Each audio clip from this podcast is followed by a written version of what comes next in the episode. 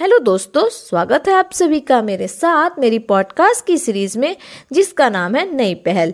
दोस्तों, इस पॉडकास्ट में हम बात करेंगे दक्षिण भारत के एक प्रमुख राजवंश के बारे में, जिसका नाम है पल्लव वंश। तो आइए शुरू करते हैं। पल्लव वंश जिसको कि संस्थापित किया था, या इसका जो संस्थापक था, उसका नाम है सिंह विष्णु। और इसने अपनी राजधानी कांची को बनाई थी, जो कि तमिलनाडु में कांचीपुरम थी।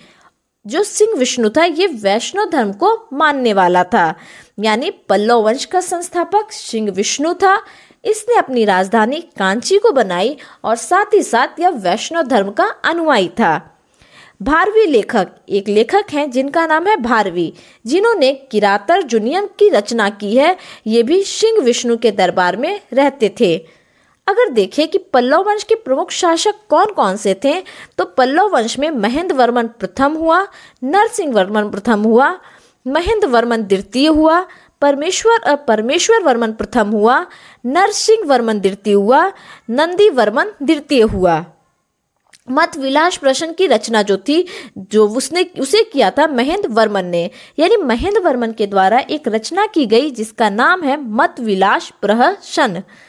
अगर बात करें और महेंद्र वर्मन की तो महेंद्र वर्मन जो था, वो शुरू में जैन मत को मानने वाला था, लेकिन बाद में वह शैव धर्म को मानने लगा और इसका कारण था तमिल संत अप्यर के प्रभाव में आना, उस, उसका आना। यानी तमिल संत अप्यर के प्रभाव में आने के कारण महेंद्र वर्मन ने जैन धर्म की जगह शैव धर्म को मानना शुरू कर दिया था। महाबलीपुरम के एकाशम मंदिर जिसे रथ कहा जाता है, उसका निर्माण पल्लव राजा नरसिंह वर्मन प्रथम ने करवाया था।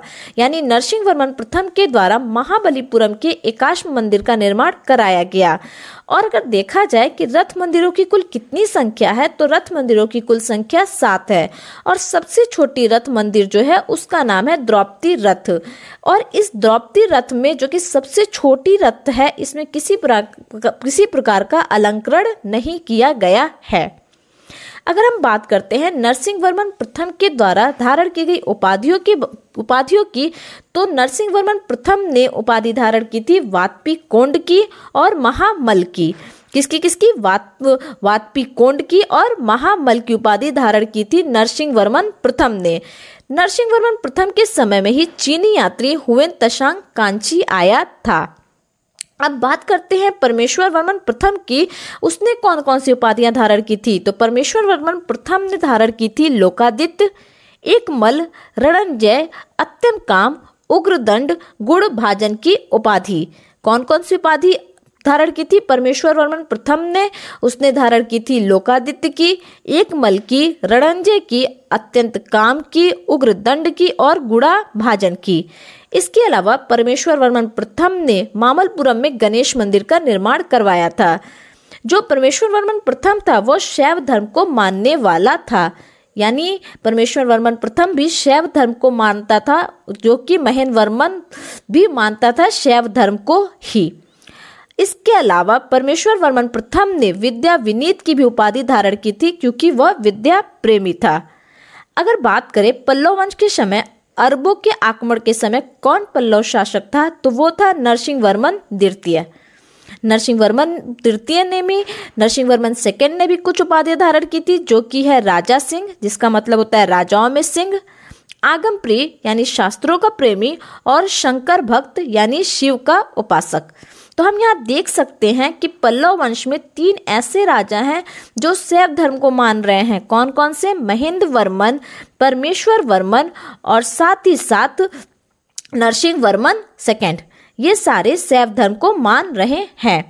अगर नरसिंह वर्मन की बात की जाए कि इसने क्या बनवाया तो इसने कांची के कैलाश मंदिर का निर्माण कराया और कांची के कैलाश मंदिर को ही राज सिद्धेश्वर मंदिर भी कहा जाता है। राज सिद्धेश्वर मंदिर या कैलाश मंदिर के निर्माण से द्रविड़ स्थापत कला की शुरुआत हुई। इसके अलावा नरसिंह वर्मन द्वितीय ने महाबलीपुरम में शोर मंदिर का भी निर्माण कराया। कांची के कैलाश मंदिर में पल्लव राजाओं और रानियों की आदमकद तस्वीरें लगी हुई हैं। अब बात करते हैं एक लेखक जिनका नाम है दंडी। जो कि नरसिंह वर्मन द्वितीय के ही राज दरबार में रहते थे। और दंडी ने एक लेखक लिखा है या एक पुस्तक लिखी है जिसका नाम है दश कुमार चरित्र।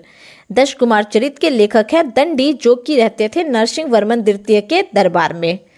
कांची के मुक्तेश्वर मंदिर तथा बैकुंठ पेरुमाल मंदिर का निर्माण करवाया है नंदी वर्मन सेकेंड ने। किसने करवाया है? तो नंदी वर्मन सेकंड ने कांची के मुक्तेश्वर मंदिर और बैकुंठ पेरुमाल मंदिर का निर्माण करवाया है।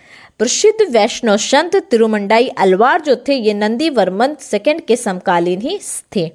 यानी हम कह सकते हैं कि अगर जो वैष्णव संत तिरुमराई अलवार हैं, ये किसके समय में थे तो ये थे नंदी वर्मन सेकंड के समय में। तो इस तरह से हमने जाना पल्लव वंश के बारे में। मिलते हैं अगली पॉडकास्ट में, तब तक के लिए धन्यवाद।